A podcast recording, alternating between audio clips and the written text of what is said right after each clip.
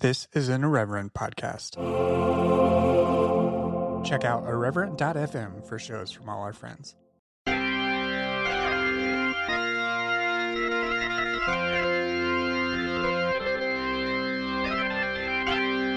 Hello and welcome to Exvangelical. I'm your host, Blake Chastain. We've got another great conversation today with Reverend Kevin Wright. Kevin is the Minister of Education at the Riverside Church in New York City and another colleague of mine from my college days. But before we get to the conversation, there are a few announcements I'd like to make. First, I'm very excited to announce that we've launched the Patreon for Exvangelical. Patreon is a platform that allows you, the listener, to support the podcast directly through monthly sponsorships from $1 a month and up.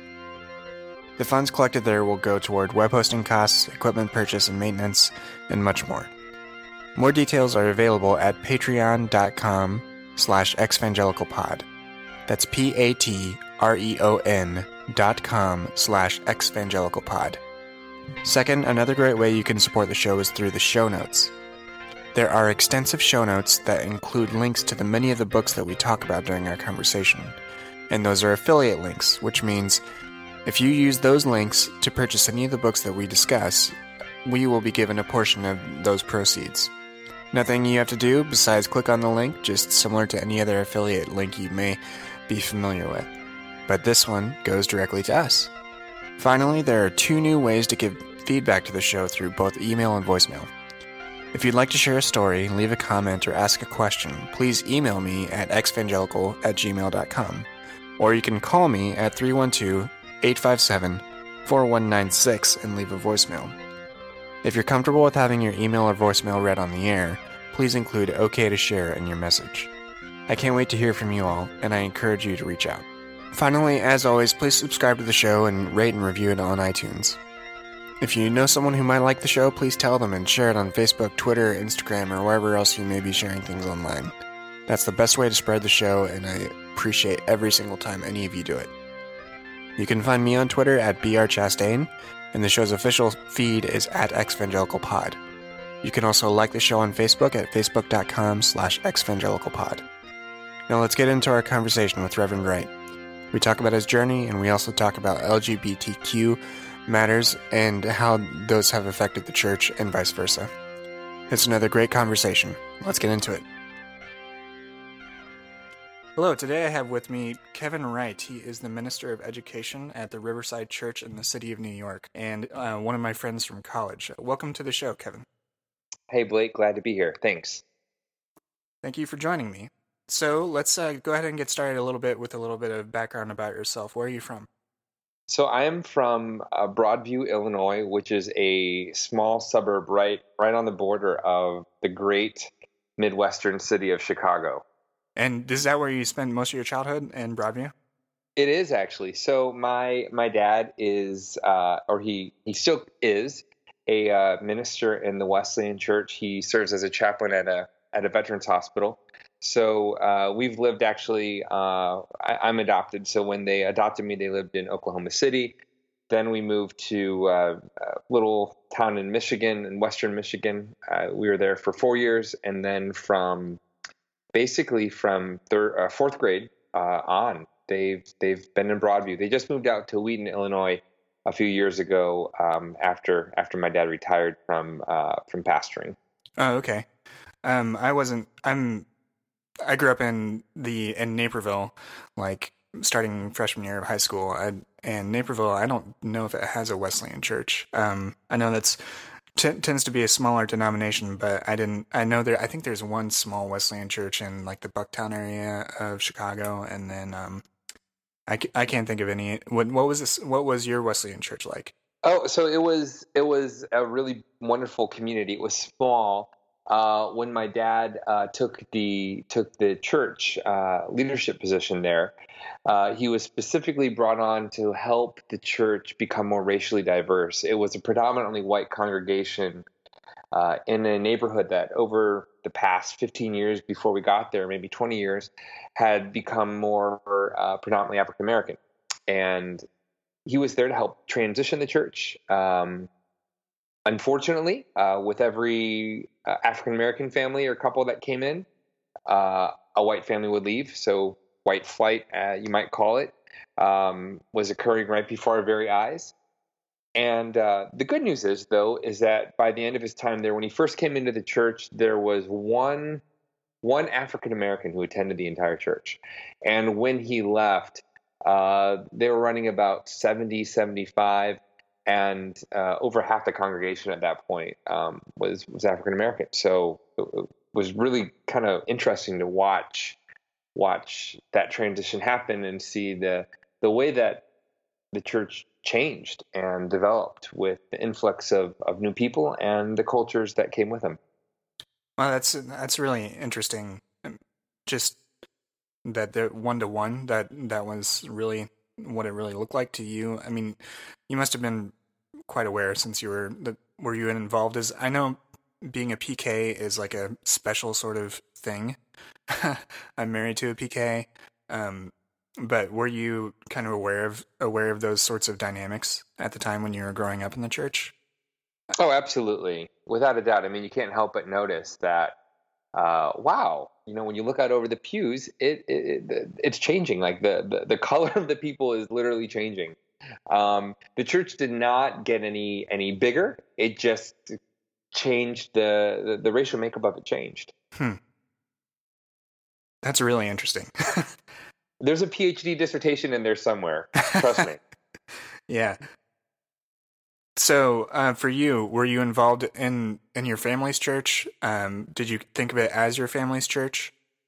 Oh my goodness, yes. Uh, so I was I was heavily heavily involved. Uh, part of that was just because as people would leave, uh, it became necessary for for uh, our family to step in and fill in. So my sister, uh, one of them was really uh, gifted musically, uh, and I I tried my hand at at helping out. So uh, helping out with some of the music, helping out with the children's ministries, uh, helping out with with really whatever whatever I could. Actually, at one point, I was. helping to clean the church. It, it became my after school job. So I was like our church janitor for like two or three years. Oh wow. yeah it was it was it was great. I to this day I can I can clean a I can clean a church building pretty well if you need me to. um. So did you go to public school while you were there, or what? What was your school like? Yeah. So I went one year to a uh, to the public school, and then in fifth grade, uh, the year after we moved to that area, my mom got a job at a private Christian school, a Christian reform school uh, out in Elmhurst, Illinois. And so they had a requirement that if your one of your parents worked there, that your kids had to go there. And uh, as a result, they offered a, extremely generous and steep discount for um, for children of, of, faculty members to, to attend. So we transferred there, and I, I finished up elementary school, middle school, and, and high school. It was really uh, and still is to this day a, a fantastic uh, school. They do no one does education like the Reformed. I'll, I'll say that. Speaking as two Arminians, uh, that's definitely a compliment. I they're like the Jesuits of Protestants. They just they get education, they know how to do it well, and uh, it's it's just something that they, they they're very very good at. And uh, the school itself, it was interesting because it was it was really my uh, my first uh, interaction with with Reformed schooling. So they had this very deep theological bent to it. They were very evangelical, uh, but not necessarily in all of the ways that I had become become accustomed to growing up uh, in the Wesleyan Church. Um, but they were also very intellectual. It was very clear that they were they were deep thinkers. We had to take a class in high school called Reformed Perspectives. That was basically um, John Calvin for high schoolers, and uh, it was it was extremely intellectually rigorous. I mean, we were we are going through uh, the theological framework of, of Calvinism. And while I didn't uh, agree and still don't agree with every tenet, uh, my goodness, is it well thought through? I mean, it's it's nothing if not uh, logical and extremely well articulated. Mm-hmm. So after that, after after high school, um, you then went to a Christian college in the Midwest. That's where we met. Um, yeah, we took. I know we took two years of Greek together. Um, I don't know whether um, we had much much more overlap. I was a biblit major and then ended up graduating with a um, mi- with a minor in it, and then getting history and writing majors instead. Um, but were That you? was smart. No, uh, that's but- why you have it. That's why you have a job right now. so, um, but yeah, we we did take uh, Greek classes together, and then um, we we I think we at the time we definitely ran in different circles. Um, but what was your college experience like? I, I actually uh, look at college as kind of this this turning point, this pivotal moment. So I had, I'd grown up in, in a pastor's home. I'd gone to uh, to church camps and to vacation Bible schools, and I knew, oh my goodness, every every praise and worship song Chris Tomlin ever wrote. Um, I I think I had committed my life to Christ twenty times by that point. Um, I had I just I had the whole kind of traditional classical evangelical thing down. Um, and so I went to the school fully expecting to do that. So when I was in uh, between my soft, I'm sorry, between my junior and senior year of high school, uh, I'd gone to a Christian summer camp and felt a very strong conviction that that God wanted me to go uh, into the ministry. And uh, regardless of where where or how my theological framework has has changed or developed over the years. I look at that point as very seminal, very important. And so I went to this Christian college thinking, oh my goodness, I'm I'm going to be this this pastor. And, and if you would have asked me, what kind of pastor are you going to be? I would have given you a, a description uh, of what was familiar to me at that time. Uh, or what I envisioned to be a successful evangelical church, which ironically and interestingly enough was not the type of church that my dad was in, right? Because he was in a, a, church that was was fairly small, that had uh, that was not wealthy because it was in a a, a poor neighborhood. Uh, but we had, you know, this dream of of a Willow Creek, right? We had Willow Creek right in the Chicagoland area, so I knew what what these very successful evangelical churches looked like, and I thought to myself, my gosh I can do that. You know, by George, I can do that.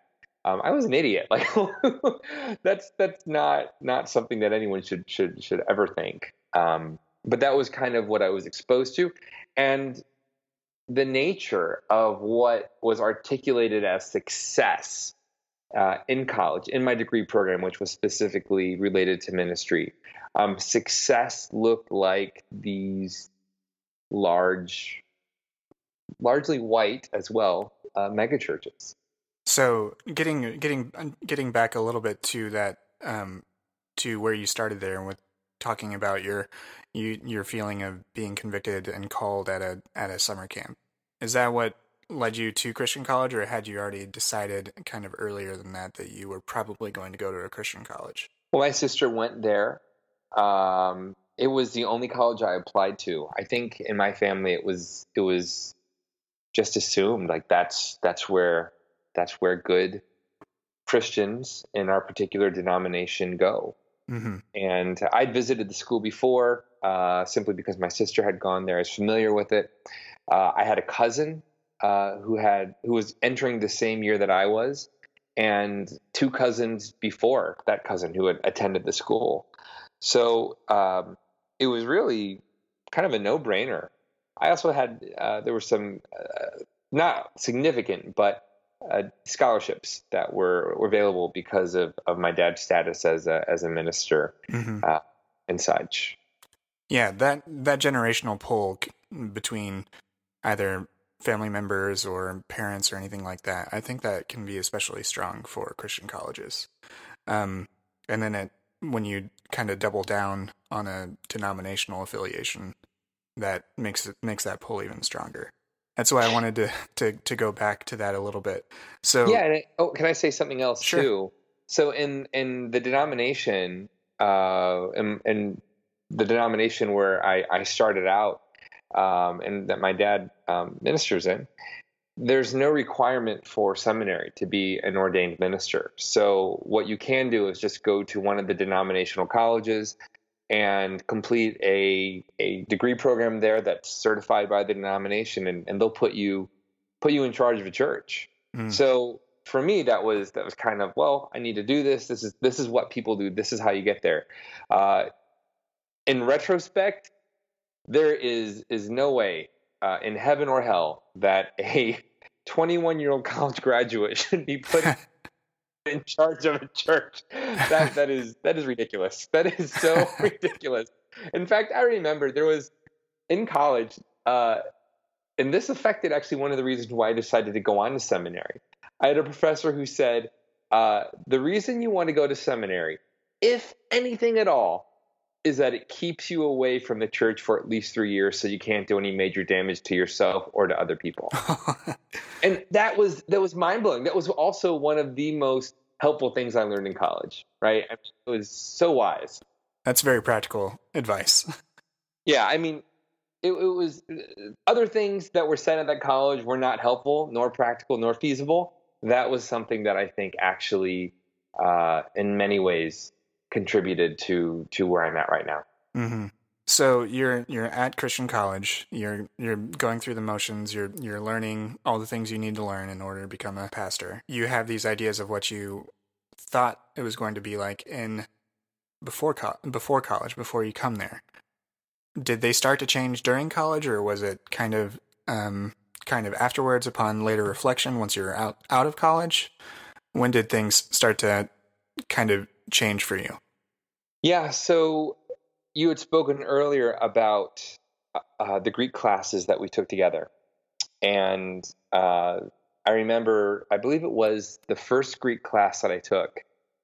Um, we had to translate for for the final. We had to translate large sections, or maybe it was the whole book of the book of First John. Mm-hmm. Um, and I don't think I had ever read that book before uh, because it, it, it it was not. It was just I don't know. It was just kind of one of those books in the back of the Bible. You're like, well, I'll get there if I if I need to. But I have the book of Romans, and that's where the Romans road is, so I can lead someone to salvation. So that's all I need. Um, and I'm reading this book, First John, and and you know when you're reading something in in a, in, in, the original Greek, uh, you have to read it so slowly, especially when you're translating it for a grade. And I came across this passage, um, First John three seventeen. Uh, but if anyone has material possessions or material goods and sees a brother or sister in need, uh, but doesn't have any any pity or no concern for them, it says, "How can the love of God be in that person?" And that cut me to the core. I remember sitting at my desk. It was evening, and my roommate had already gone to bed, and you know, I had my desk lamp on. And I remember coming across that passage and like saying, "Wait, is this really in the Bible?" Like, what? It was. It was so divorced, so divorced from what I considered Christianity to be about at that point. Right. So the litmus test for the love of God being in a person is not whether they said a prayer, it's not whether they they do their devotions, it's not whether they don't look at pornography or whether they've thrown away all their CDs with swear words. The test is if you have something in need and someone doesn't and you don't give a crap about their life, you fail the test. What? That that's radical. That that was so contrary to anything that I had ever encountered uh, in the articulation of the gospel I had heard up to that point, and certainly beyond anything that had been dispensed in the mandatory three times a week chapels that I, I went to. yeah, you went to those. well, I, I, I, I didn't. Yeah, senior I was, year, I, I found a, a workaround. Yeah, yeah. I went. I went to them and then didn't go to them and ended up listening to a lot of tapes. I had a but, so I had a I had a class in the building where where it was during one of the chapels. So I would go in, scan in, go to my class, and then at the end run in the chapel, go out the other door, scan out. So I never had brilliant. Yeah. Don't tell them because they'll revoke my degree or something. Uh, I I think um, Greek Greek for me was definitely in both positive and negative ways. Um, very challenging for me as well. Um, I I know that I had like a very personally I had a very significant crisis of faith sophomore year. I think it was a lot of things wrapped up. Um, and it was just mainlining a lot of things while I was there. And I initially came in thinking I wanted to be a pastor, and then left that sort of vision for my life um, during that sophomore year, essentially. Um, but it was still the experiences within those Greek courses that was uh, really great. I mean, it was difficult at times because it very directly attacks an idea of inerrancy that is very prevalent amongst evangelical circles. Like, it's very hard to maintain the idea of inerrancy when you're looking at it from that perspective and learning about the the historical text. But at the same time, for me, it was um, in Greek class looking at the Philippian hymn and going through that and seeing how how you know God gives up all of his power. He just he abdicates everything in order to have some semblance of a relationship with us. And that was mind blowing to me because because it always seemed like the idea was is that you were trying to be more and more perfect. You were trying to be more and more like God and really he was trying to become approachable to me and I was trying to become approachable to him and that was kind of mind blowing. Um, but it was Greek that really opened those doors for me.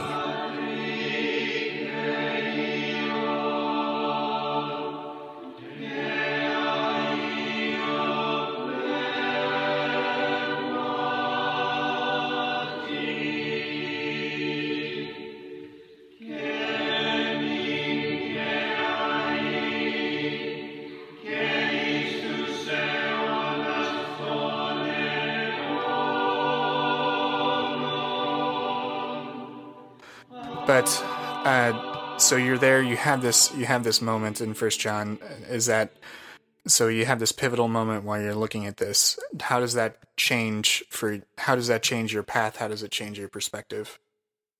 Sure. So what that did was uh, it it it actually affected me fairly deeply and i began having conversations with with one of my friends who was also discerning a call to ministry and and, and pursuing an educational track along those lines and we decided that we were going to start giving back right? Um, and so we tried to, uh, to do that. So that was that was that was encouraging in one way because it's like well we're reading this in scripture now we're trying to fulfill it.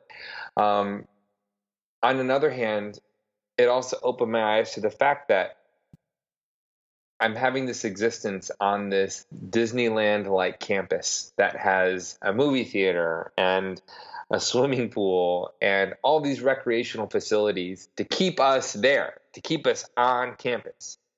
And four blocks away, there are these kids living in houses that uh, don't have proper insulation. So in the wintertime, it's extremely cold or they're living in environments in which their parents simply are not able, for whatever reason, to take care of them. And so they're fending for themselves and doing things that we would not ask of kids their age, simply because we would say, well, your parents are there to do that for you. And so it became this this this disconnect, right? Of on one hand, I'm reading the gospel story. I'm reading I'm reading the gospel. And I'm training to do the gospel perform the gospel, to lead other people in performing the gospel in, in church through through hopefully a role as a pastor. Uh, and yet I'm not really seeing this campus, this community, other people in my department care about that, right? We're more interested in learning how to design really cool PowerPoint presentations or learning how to tell really funny stories so that people will laugh and, and think that we're cool or um, how to how to how to talk a particular way so that we'll appear relevant and and and trendy. Um, that will that will mess with your head if you let it. That will mess with your head, and, and uh, I realized from that um, I was not ready to go into uh, into leadership at that point of a church, like, and which is crazy because I did well. Like I, am not gonna lie, I did well in in in the religion division. Um, I I received a lot of awards. I got uh, I was the outstanding preacher for for one of the years, um, which says more about the lack of good preaching than it did about my abilities. but uh, you know, I think if people would say, well, if any person's ready to go into the ministry, it's this kid right here, and um, through conversations with actually a, a, professor who's no longer at the school, um, I realized I am I am not ready to to to take a church, even though other people were applying for jobs and getting interviews and things like that. Um, I decided to go a different path. And what was that path? So I applied to seminary, and I applied to uh, to three seminaries. One was a, a, seminary that my father actually had attended for a time when he was uh, training for the ministry, and one was a school that some uh, alumni of of the school had had attended that I looked up to and that I thought were really smart, really bright. And one school, uh, which is the one I ended up going to, was a school that this professor that I spoke of earlier um, had had gone to and encouraged me to go there. Uh, I didn't want to, but I, I applied. I got in. I, I, think I applied extremely late too, and um, got a, a, a, good scholarship there. So I ended up going to uh, Duke Divinity School uh, in Durham, North Carolina. And what was your time like there? Duke Duke was a life changing place. Uh, Duke Duke completely, uh, and I'll use this language very carefully, but but but sincerely, Duke was a place that I believe God used to to to shift the trajectory of where I was going and to open up some doors and close others. I, I don't think I would be in the ministry today if not for Duke, uh, and and I'll say that very uh, very truthfully. I would not be in ministry serving as a minister today without Duke Divinity School. And what was it? Um, can you um, kind of unpack that a little bit? What what about your what about your time there? What about your exposure to new ideas, or or uh, did you did you see it as an alternative to the sort of evangelical teaching that you received before, or however else you want to frame it, really?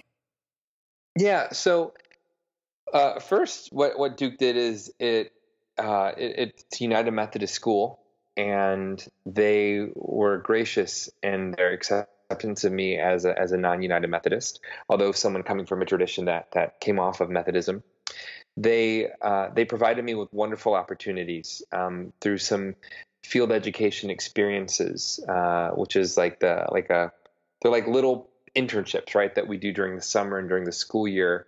Um, they put me in congregations uh, working with ministers who were extremely intelligent, incredibly bright, and tremendous leaders uh, on a level that I had not seen before. Um, they they were talking about John Wesley and Karl Barth and Karl Rahner, and they were also leading these really kind of kind of amazing congregation. Some of them quite large too.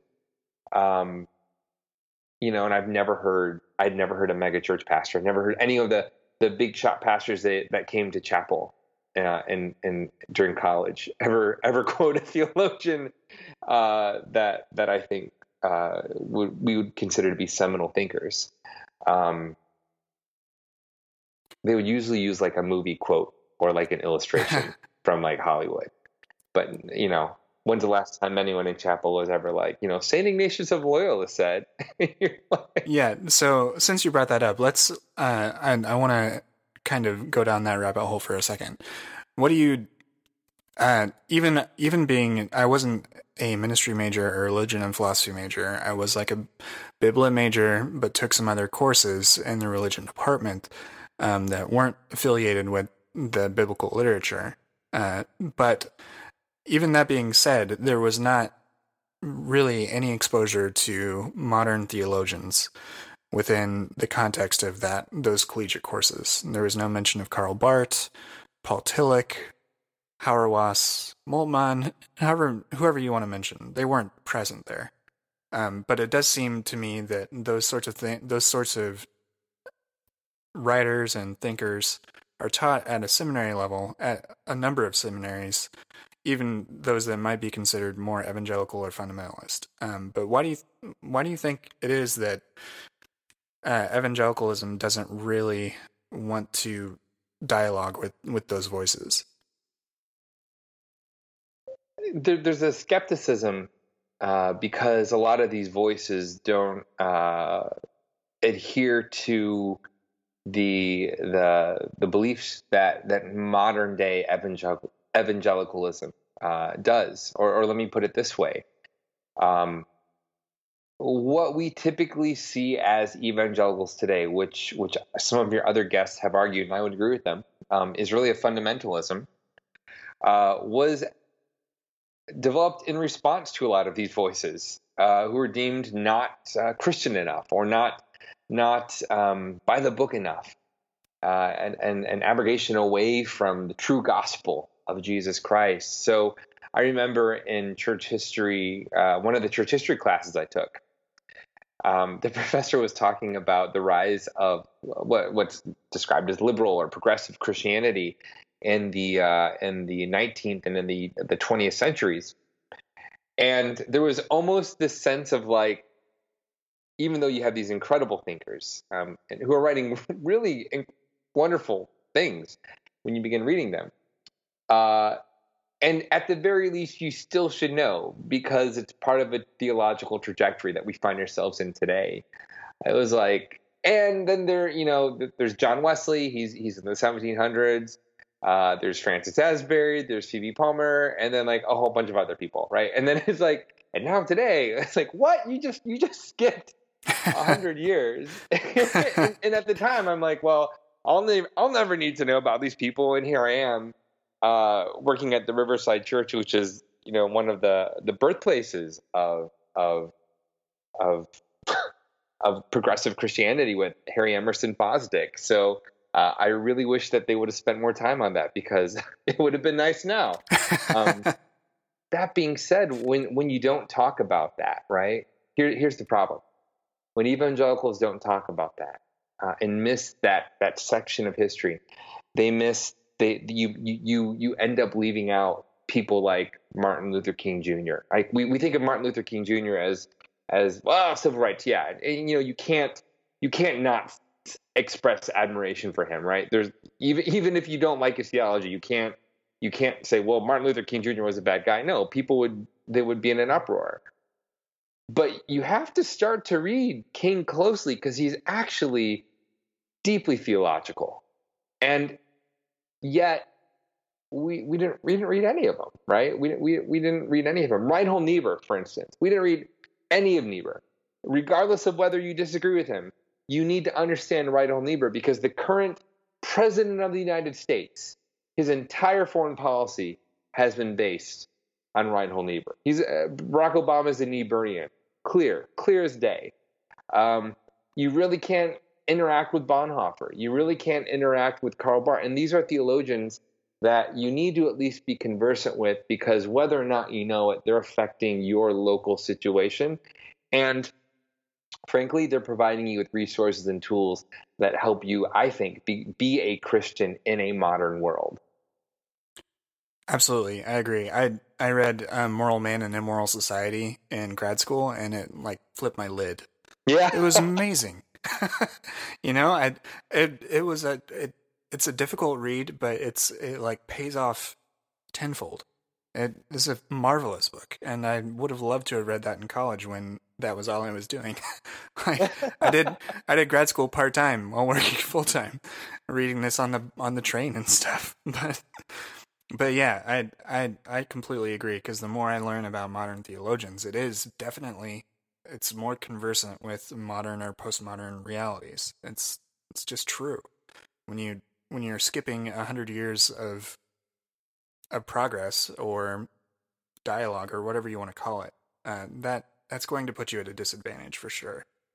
Um, you know, and it also it, it robs you of um, of Orthodox of Catholic theologians as well. So uh, I think I actually they had one class on uh, Saint Augustine that I took, and that was helpful because it actually helped me to really, uh, really fall in love with with the Confessions, um, which I still go back to as as as, as a source of, of, of thought and reflection. Um, but we never talked about Thomas Merton. We never talked about Dorothy Day. Uh, we never talked about uh, these individuals that wait a minute they're they're they're talking about Jesus in a very profound and a very loving way and they're talking about Jesus in a way that compels them out into the world and they're having mystical experiences and wait how is that dissimilar than us you know in chapel raising our hands getting moved by the spirit um, so it, it, was. I think it's to our disadvantage, or it, it, really is. And hopefully, it's changed. I haven't looked at a course catalog uh, in probably five years or six years from from where we graduated from, um, and I'm sure things have changed since then. But at least at the time that I went there, uh, it was fairly limited. Mm-hmm. So you're you're reading all of, you're reading all these things. You're experiencing all of these things at the seminary level now. Um, do you start to feel like you're pulling away from evangelicalism, this this fashion of faith that you were brought up in, that that you be, that you explored very earnestly in college? Do you feel like you're drifting away? Do you kind of have a more pivotal moment like you did with First John, or how did? I mean, do you even feel like you have pulled away? The only I'm framing it that way because of the very nature of this podcast. It's called sure. Exvangelical. So um, I'm not going to force that narrative on you, um, but the way we're kind of talking right now, it does appear that you have a different perspective than you started out with. So, how did you kind of? And I don't think that perspectives stay the same for very long. But how did?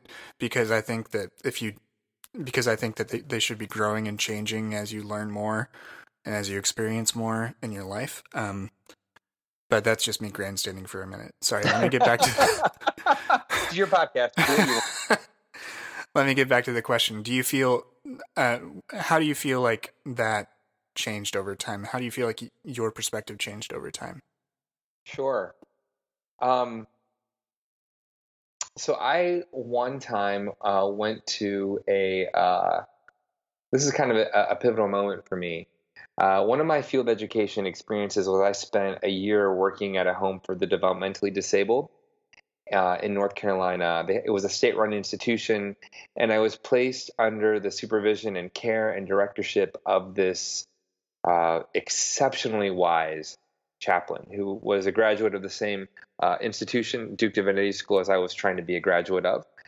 And the way that he would work with the the individuals there was incredible. Watching the the level of care, uh, watching the patience, watching the deep, deep, deep love that he had for people who who suffered all types of of relatively minor to incredibly severe developmental disabilities. And he let me be a part of it. And so, you know, I would help adults use the restroom and and have to call nurses over to say so and so needs needs a diaper change and and sit with kids who who had bruises over their bodies because they were banging their heads up against the wall because they were so angry and they couldn't articulate why they were just that was it was a part of, of, of what they were facing and around the same time one of my colleagues from from college had gone a little bit different path. He had decided to go do an internship at this incredibly prestigious megachurch that it was like, wow, if you can get in here, you're going to be someone someday. And he had he told me a story about how he's at this church and he got contacted by some members of the church, a woman who she and her friends had uh, relatively manageable forms of developmental disability, but still significant enough that they they they couldn't really drive themselves around, right? And they wanted to keep coming to church, but it was becoming increasingly difficult. So they called him, uh, or the call was fielded to him as an intern, and it was basically, can the church find a way for us to get to worship, right? And this is this is this is a a mega church. These folks have money. And my friend told me that he went to uh, the executive minister, told him the issue, and the executive minister goes into the church database and looks up their giving and sees what it is and says, basically, no, it's not worth it. And here I am, right? We're changing diapers. We're we're walking at a snail's pace, pushing wheelchairs. Because if we go too fast, the person ha- gets extremely anxious. The individual gets extremely anxious. We're we're putting puppets on our hands and using them during worship because that's a way that many of the individuals in our community can understand um, the gospel. And granted, I actually really like that part. Um, but we're, we're we're doing all these things, and yet I, I'm I'm seeing an evangelical world people saying that that the same types of people are not worth it. And uh, actually, he and I both were like, "We're done." Like, if that if that's the best that evangelical, if that's what evangelicalism creates, we're done. Now, to be fair, I'm sure that happens in, in other churches all the time. But but that was it. It was it was just a very distinctive. Um, it was a sense that they have not thought through this issue theologically and that's what seminary does right so yes you're getting more knowledge you're getting you're getting smarter whatever that means but it's also teaching you how to think. It's also forming you how to think theologically. I've i've worked um, in higher ed uh, as a chaplain at a law school and a medical school at, at actually a, a, really prestigious law school medical school. And it was so interesting when i when i worked there doing chaplaincy work campus ministry work because i got to see how those programs ran um, after having gone through a professional degree program myself. And I realized that, um, at least for law school, um, so much of what they're doing uh, is not uh, just rote memorization because you can always go look up case law, right? Um, it's teaching you how to think.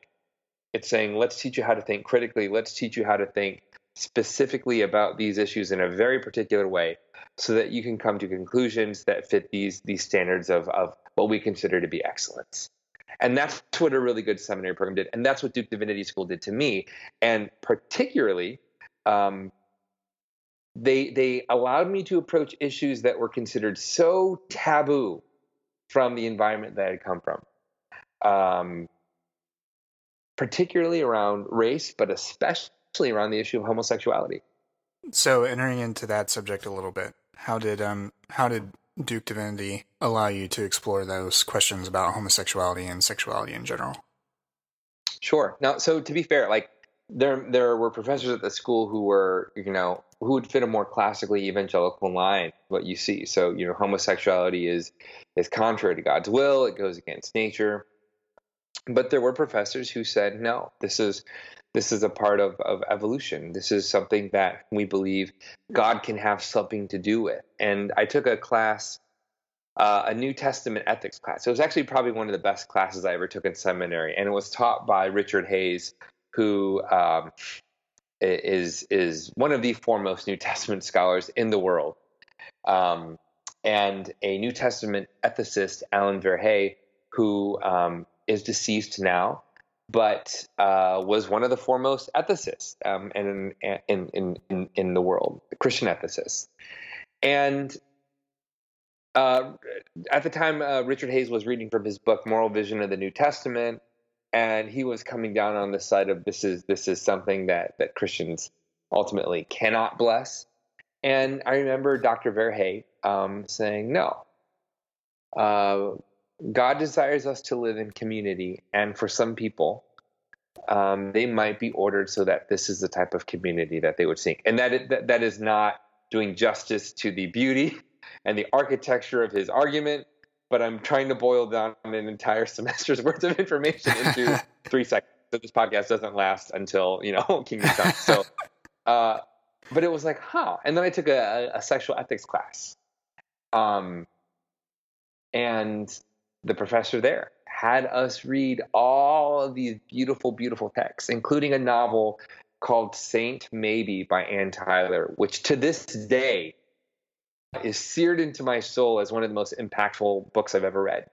Um, and begin challenging the view of, of masculinity, which, which right is, is cuts to the core of some of the, the evangelicals' a beef with homosexuality, that it, it, it disrupts this idea of masculinity.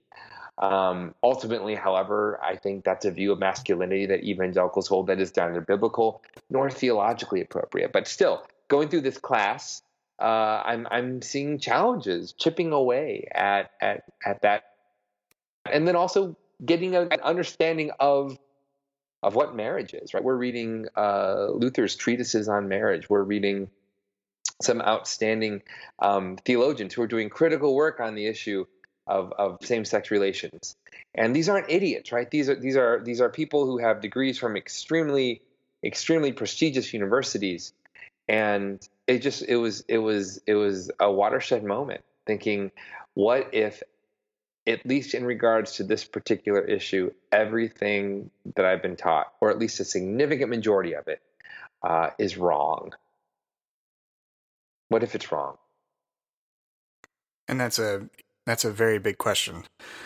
um, let's um, let's maybe try to um, let's let's try to dial in to one part of that, which might which might be, ta- be playing devil's advocate or an evangelical's advocate. Let's say that. I mean, um, sometimes I'm an evangelical's advocate. Go for it. yeah. Uh, you have certain texts. You have Leviticus and you have Romans and you have maybe one or two others. But I think six. Levit- there's six total. yeah. So you've got Leviticus 17. You've got Romans um, 126 or something like that. You got Romans, yeah. Um, and I don't know what the other ones are. There might be one in uh, another one of Paul's letters. Um, but I don't. I don't know the other ones. Sorry. No, that's you're you're obviously not a good evangelical. I know. I'm sorry. that's okay. I'll forgive you. um, so you have these biblical texts that that seem to address at least the at least the acts themselves. You got Corinthians and you have Timothy. They'll pull up the uh, Sodom and Gomorrah story. You have two in Leviticus. Okay. All right. So and those, then of course the Romans one, which you mentioned. Yeah. So you have these these texts which are um, one of our professors would have called them naughty verses.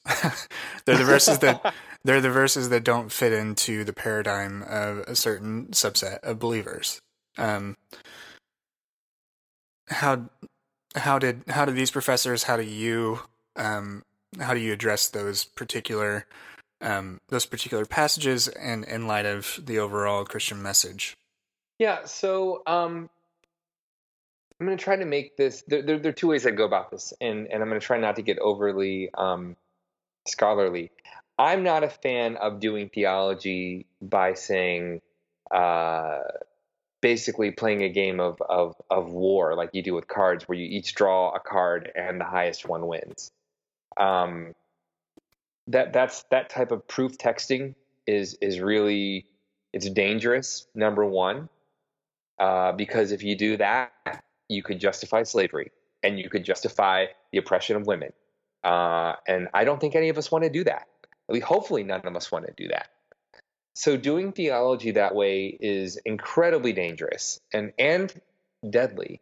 And if you don't think it's deadly, uh, why in the world did we have the subjugation of African Americans from uh, well before the birth of this country uh, up to you know just you know 160 years ago. Like what? That was that was done because of Scripture. That was done because of God fearing, supposedly God fearing men and women. Said when we read the Bible, we see that this is is a way to, um, in accordance with what we believe. So so we're not going to we're not to read Scripture that way. I'm not going to read Scripture that way. The way I am going to read Scripture, though, is is looking at it um, through the lens that I think we are supposed to read it, and that is through the lens of Jesus. Um, that the the the theology, the the kingdom vision of Jesus, or the kingdom vision of Jesus, uh, trumps everything. And and really, what's fascinating to me is that uh, when you begin to look at the the construction of of the canon, what we know as the canon today of Scripture, um, Paul's writings are written extremely uh, relatively early compared to the Gospels, right? So um, the Gospels, Matthew, Mark, Luke, and John, are are written later. Um, and and Paul's writing comes first, which is odd because right when we when we open up the New Testament, we we see uh, Matthew, Mark, Luke, and John, and we think, well, these books must have been written first. Eh, not true. Uh, Jesus, also we know, was extremely versed in uh, in the Old Testament. He's a rabbi. So when when the gospel writers are putting their their text together, about Jesus, when they're compiling their stories, they are aware that Jesus, being a rabbi, knew knew the Old Testament, what we could call the Old Testament, the Hebrew Scriptures. The gospel writers also, presumably, would have some knowledge of Christian teaching uh, through through Paul's letters, you know, that were circulating around. And yet, Jesus never talks about homosexuality ever. He talks a lot about money. He talks a lot about money.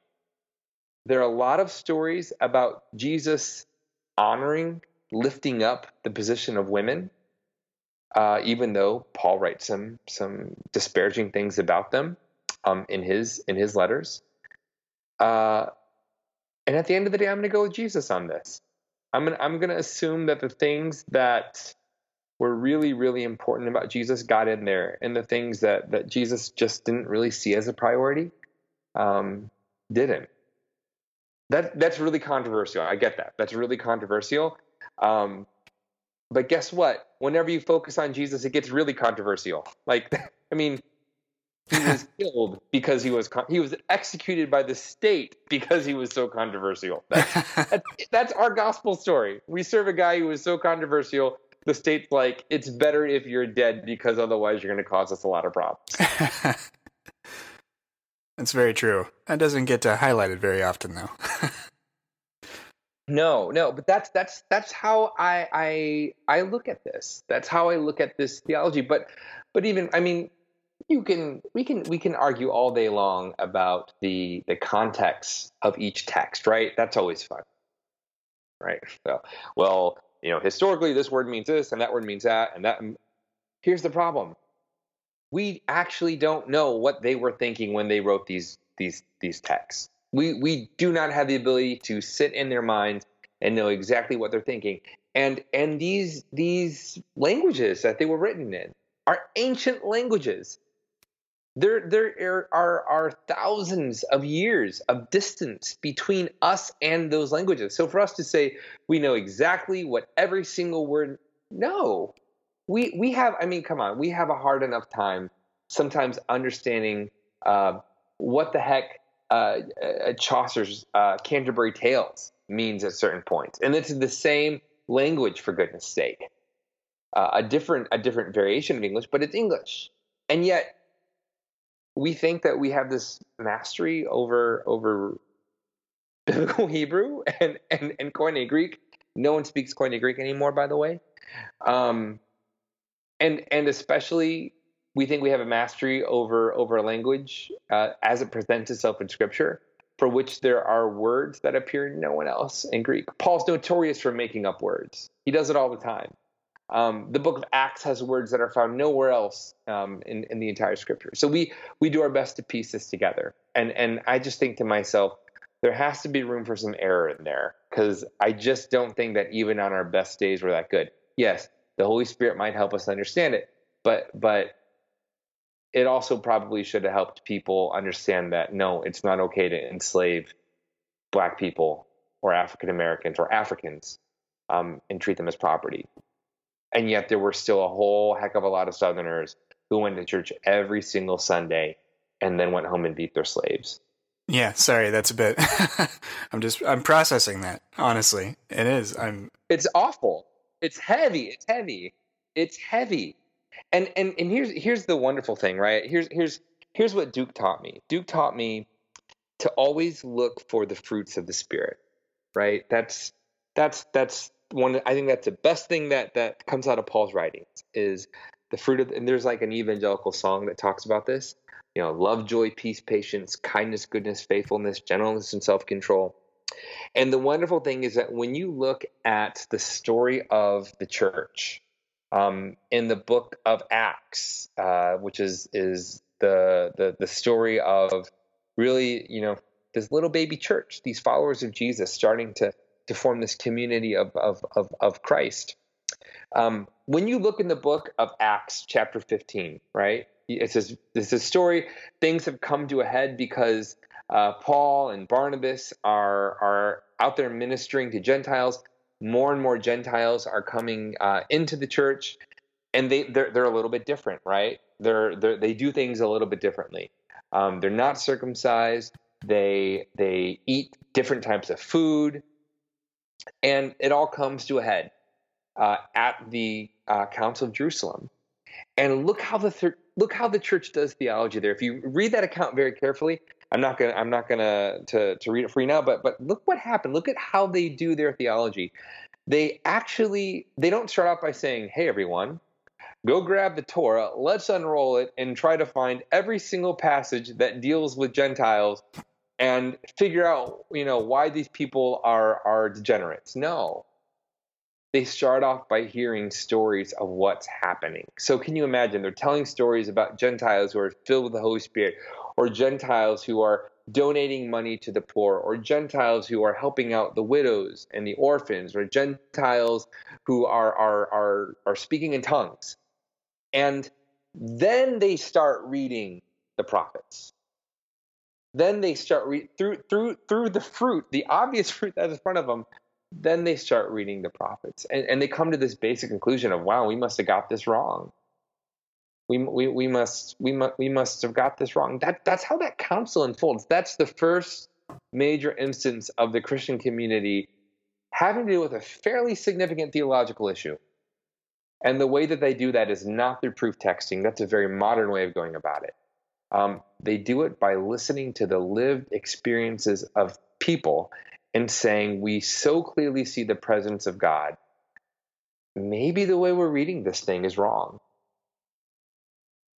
Wow.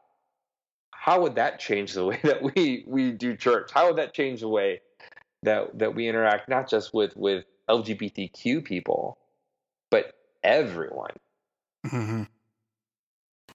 So when we look at um, more his, historical examples, I, I started about, started us off on this kind of abstract level about proof texting and everything else. But when you bring it back to issues of people's lives and people that uh, that are LGBT, you have a very significant history of of conversion camps and different things where people are trying to instead of doing what you mentioned that Acts 15 does of looking at people's lives and looking at them for who they are and for what they are doing in the present day. They look at the text that we mentioned before and say, this is not appropriate behavior, and then try to alter that. That is a major, I mean, that's a, that's a major, to use a very evangelical term, it's a major stumbling block for some people to even be able to approach Christianity because of the fact that some people that call themselves Christians and are Christians, uh, but believe very differently. What is the the better alternative to to that? And I'm asking that as a much more practical. Even, I mean, you're a minister, so this is in in front of you. This is in front of you day to day. You have to take the abstract things of theology and make them practical for people. How would you make this practical? Or how do you make it practical? Yeah we we have to we have to go to um, to the idea of of of what love is. Um, but we also, at the same time, and I'm, I'm going to steal this from from uh, a theologian um, I've, I've been reading. But we also have to be willing to say that love's love's not all you need. Um, you know, I, I, there's there's this phrase or the book that I think Rob Bell wrote, like "Love Wins." Um, and okay, yeah, whatever. Uh, but love is not all you need. like with with with Christianity, throughout the course of Christianity, like love love has always needed a formational framework, a community uh, of character and of faithfulness and of dis- deep discernment um, to, to know to know what love is, because love is such an abstract term.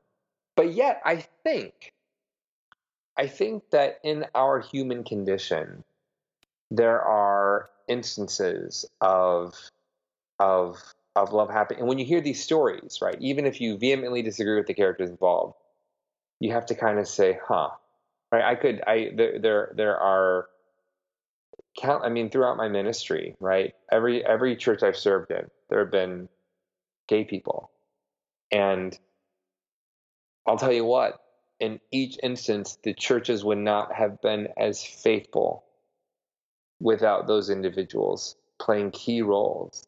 There was, uh, I'll just tell, gosh, I have so many stories, but I'll just I'll just tell two quick ones. Um, in, in, in one instance, a very large church in in a, in a major southern city, a very wealthy church.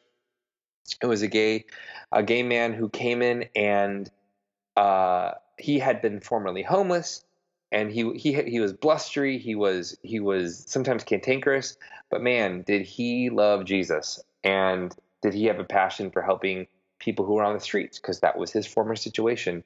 And through building relationships, through standing up and and speaking about it, he changed that church's view on homelessness. He he helped take this church of of five thousand members, you know, multi million dollar budget, uh, one of the richest churches in its city, and he helped turn their focus onto the homeless. And and what's crazy to me is that um, he it, it, it's it's a tragic story in some regards because he he enrolled in seminary. He finally responded to this call to ministry, and within I think it was the first couple weeks, he found out he had lung cancer. Uh, it's going to be terminal. And before he passed away, this this congregation that had been so deeply moved by the way that this man had changed their view about the homeless raised $30,000 to help build a new homeless shelter uh, of supportive housing uh, in their city. Like, when is the last time you've heard a church giving $30,000 in honor of anyone. And yet they do it for this, this man who happened to be gay, who had changed and challenged and caroused their view of what it meant to be the presence of Christ. And the, and the second story I, I have is in another congregation I worked at. Uh, there, there, there's a couple, two, um, two women who are the example of what it means to serve a church. They work with the youth, they work with the kids. Um, they're they're married, uh, woman and woman married to each other, and they took it upon themselves to help out, um, take in um, a foster child, and not just any foster child, an older foster child. And Unfortunately, the way our foster care system works, the older you get, the harder it is to find a placement. And when you do find a placement, most of the time it's someone who's just doing it for the money and really doesn't give a crap about your life. Like that's just the reality of the foster care system as it stands in America. And I've, I've watched over the past, you know, year and a half. They took her in, they got her through high school, they got her graduated, they held a, a, a, donation drive to get her stocked up to go off to college. They rented a car to take her to the school. They helped her set up her room, and they said you can leave some of your boxes at our house. And, and for people who grew up in foster care, having stuff matters, right? Having stuff matters because you're moving around all the time. That's all you have. You don't have a family. You have a box of stuff. And they said, you know, you can keep some of it at our house, and on breaks, you can come back anytime that you want. Now, I know, I know that there are some evangelicals out there who do that. I know there are. But I also know that there are gay people who do that. And they do it in a way that I look at this and I, I, I see the way that they change people's minds about homelessness and the way that they impact the lives of kids that no one else wants to have uh, anything to do with. And I say to myself, if that is not the gospel of Jesus Christ, then I don't know what the gospel of Jesus Christ is. And quite frankly, I don't think you know what it is if you can look at that and you still think those people are wrong and they're going to hell.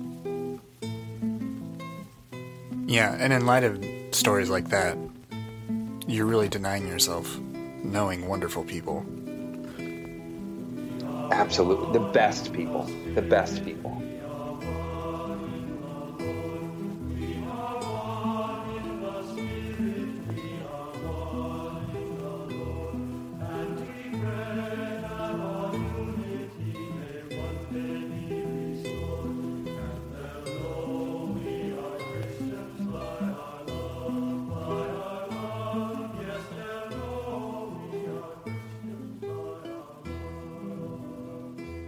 Why do you think that evangelicals care so much about sexuality?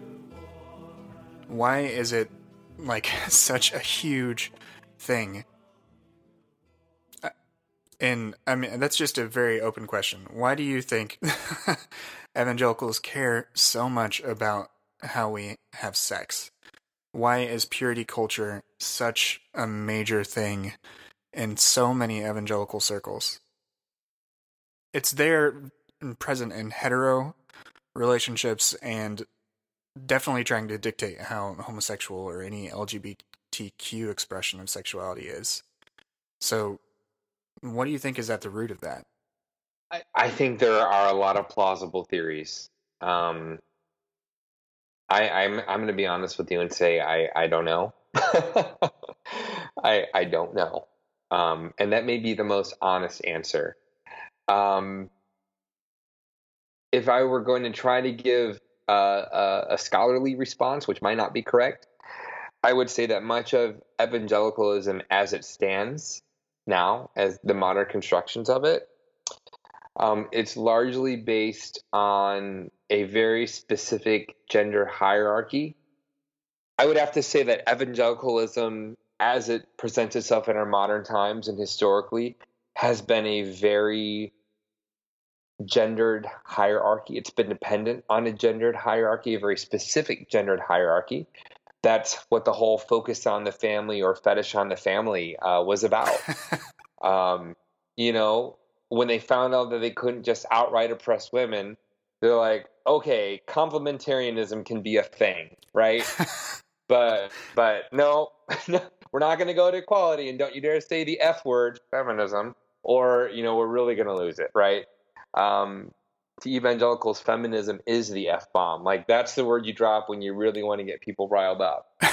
and I, when you look at the construction of evangelicalism, like the historic trajectory of it, uh, you can trace it back to to rumblings in, in England about uh, the construction of masculinity over there with people like Charles Kingsley and his writings called Water Babies. Uh, just throw that out there. Go go read it. Um, and what LGBTQ people do to that is they they upset the fruit basket. And all of a sudden you have women who are not dependent on men for for for fulfillment, for a family structure, right? If if you need a man to be head of the household, what do you do when it's two women? Or if you need a woman to be subservient or to at least take a back seat, what do you do when it's two men? And I think that's really frightening, right? Because they're trying, evangelicals, I think, are trying to hold together this very traditional view of family. And yet it's it's people in uh, in in Jim Dobson's generation that are the re, you know um, that's ushered in this 50% divorce rate that we have.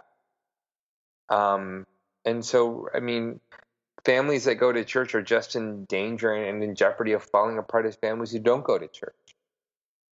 Um, and that's a scary, scary thing. So, LGBTQ people present a perceived threat to that. Although, you know, in many ways, I think it's the same thing with uh, with the way that the Jews perceived what was happening when Gentiles started coming to the church. Uh, God tells Peter, Don't call anything that I've created unclean.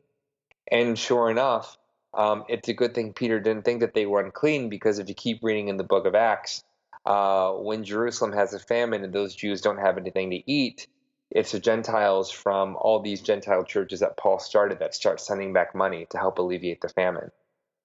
Uh, crazy, huh? So, what if it's actually the case that in an age when our churches are are not growing and um, they're declining, that if it's somehow um, LGBTQ people have a contribution to give that helps bring life and vitality um, to a church that that has frankly seen better days. I don't know if that's true, but but it could be. And what if it is true? What if it is true? Hmm. Yeah. So where would you have people where would you have people start? Um, and people are just really, and they're they're working through their own ideas about this. I'm not. I'm not going to assume that everyone that listens to this has the same opinion about LGBTQ acceptance or um, LG, the LBG, LGBTQ community. Um, I'm not going to assume that. Where if someone is very curious about about these ideas, where would you have them start? Um, and would you have them? and it doesn't have to be a book. It does not have to be a book. It could be a recommendation of a more experiential recommendation. Sure. So, um,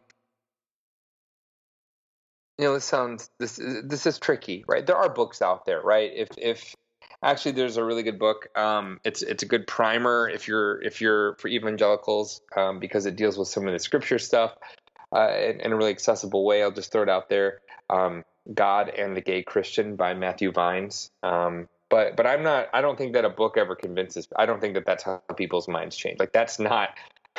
very rarely is I read a book. Um, the reason for a logic model t- coming into existence or a theory of change being being substantiated.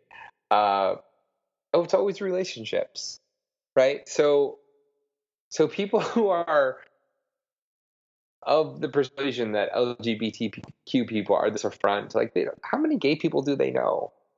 How many? And not and not like, well, there's a gay guy at my work, and he comes in and he's dressed a little funny, and no, that does not count. how many gay people do you go out to dinner with regularly? And do you know their story? How many transgender people do you? No one has close relationships with transgender people who are having against transgender people. And as I've gotten to know them, you know, some of them have conversion stories that border on Saul on the road to Damascus. Literally, voices coming out of the sky saying, "Get to church." Like what? That's crazy. and yet here they are, coming to church, getting baptized, joining our membership. So, and it's tricky though because you can't you can't tokenize uh, LGBTQ people. You can't be like, well, I have a gay friend. You can't say I'm not homophobic. I have I have a gay friend. No. Uh, and one of the best ways to avoid tokenism is this, and to do this the right way, is to seek out friendships that you allow the freedom to change who you are. So so token tokenism is just saying, well, uh, I just need to have like a Latina friend and like a, uh, an African American friend, and you know then I have diversity. No, that doesn't work. What it does work to say is like I I would like friends who are not like me, and I'm willing to have my life and my views and my politics and my faith changed as a result. So that's a great place to start building relationships uh, with LGBTQ people. Um, that's difficult because man, that's going to take you out of your comfort zone. And some people are like, "Well, I don't know any gay people." No, you every everyone knows a gay person. Like every single person. What you might not know it, but but you you know you know gay people. You know lesbians. You might you you've probably used the restroom with transgender people and not even known it. Um, and the reality is is that we tend to avoid people who are different than us, um, especially when we think that we're that they're going to hell, right? So there, there's kind of this this necessitation of saying, Lord, uh, if you know, evangelicals pray. Um, I'm glad they pray. I pray. So I, I think it would be saying, praying and saying, God, I, I, I don't, I don't know this, but I'm going to try to be open minded about it. And um, I, I I'm going to approach this with some humility and then allowing your your view to be changed. If you're so scared that doing this opening yourself to this is going to make you lose your salvation, it's probably not going to work. Um, but hopefully you have enough confidence in God's love for you as an individual such that opening your heart up to other people um, is not going to send you to hell. Um, I would hope that would be the case. Uh, I would certainly hope that at least. That's that's all very helpful. Um, I'm definitely I'm definitely dialing in on the more practical side. I feel like I am, on the more practical side of you being a act, acting minister. So I hope you don't mind me asking you some more practical questions since you do. Yeah. If that's all, I mean, I I I hope I've given you uh, the opportunity to work in some theology and other stuff too. Sure. Um, but my next question is, what would you say is the proper vocabulary? I do think that that is an actual an actual issue, and um, if you're going to be cynical about it, uh, like Patton Oswalt has this whole stand up thing about like, can you just stop with changing the vocabulary? Can you Yeah. t- talking to like the gay community? Like, can you just stop changing things up on me? I'm very, I'm I'm very uh, tolerant person, but I can't keep up with this. Um, yeah. and uh, that's a very comedic way to look at it. But what is the right way to talk about these things? Because there are some things that are um, definitely acceptable, and then there are some things that some people might not know are actually offensive. Um, so, given given that you're an acting minister, I'm sure that you do have to be careful about what you say. So, how how would you recommend p- other people talk? you ask ask the person. A- ask right? Don't assume and and don't roll your eyes when they tell you how they want to be uh, recognized.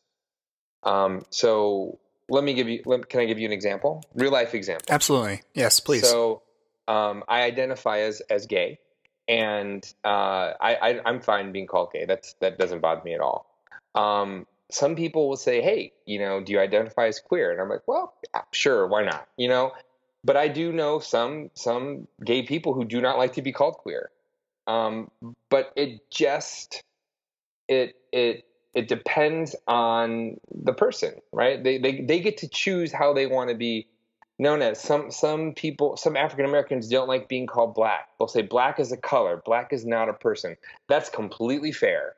We need to respect that. Um, does that make the way we use language and relate to people more complicated? Of course it does.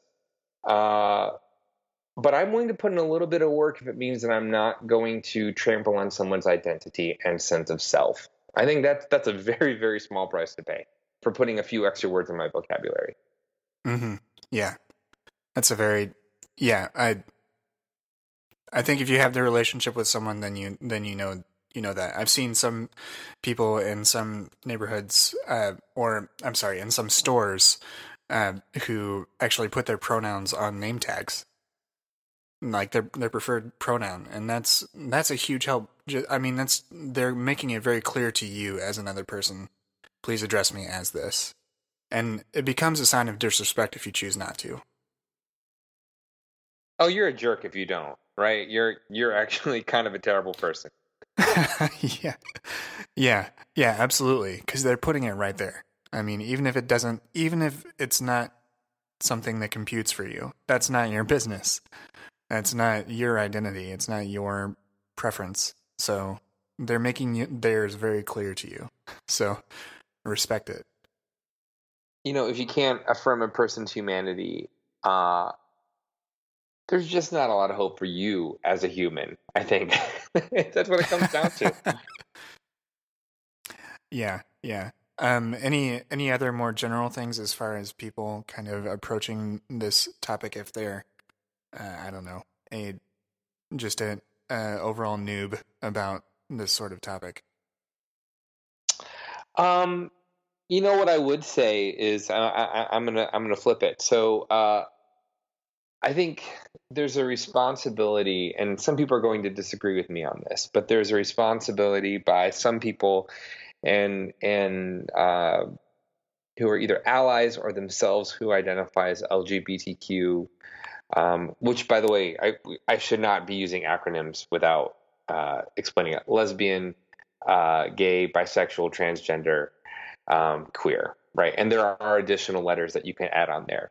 Um, but uh, to, to, your earlier point about uh, Patton, uh, Patton uh, Oswalt's uh, stand-up routine, but there are, um, yeah, you, could definitely do that. But I think there are some people who are part of the community who, um, who when they're approached by well-intentioned people trying to learn more, who are going to put their foot in their mouth because that's just the way things work to be able to say, okay, I get what you're trying to do.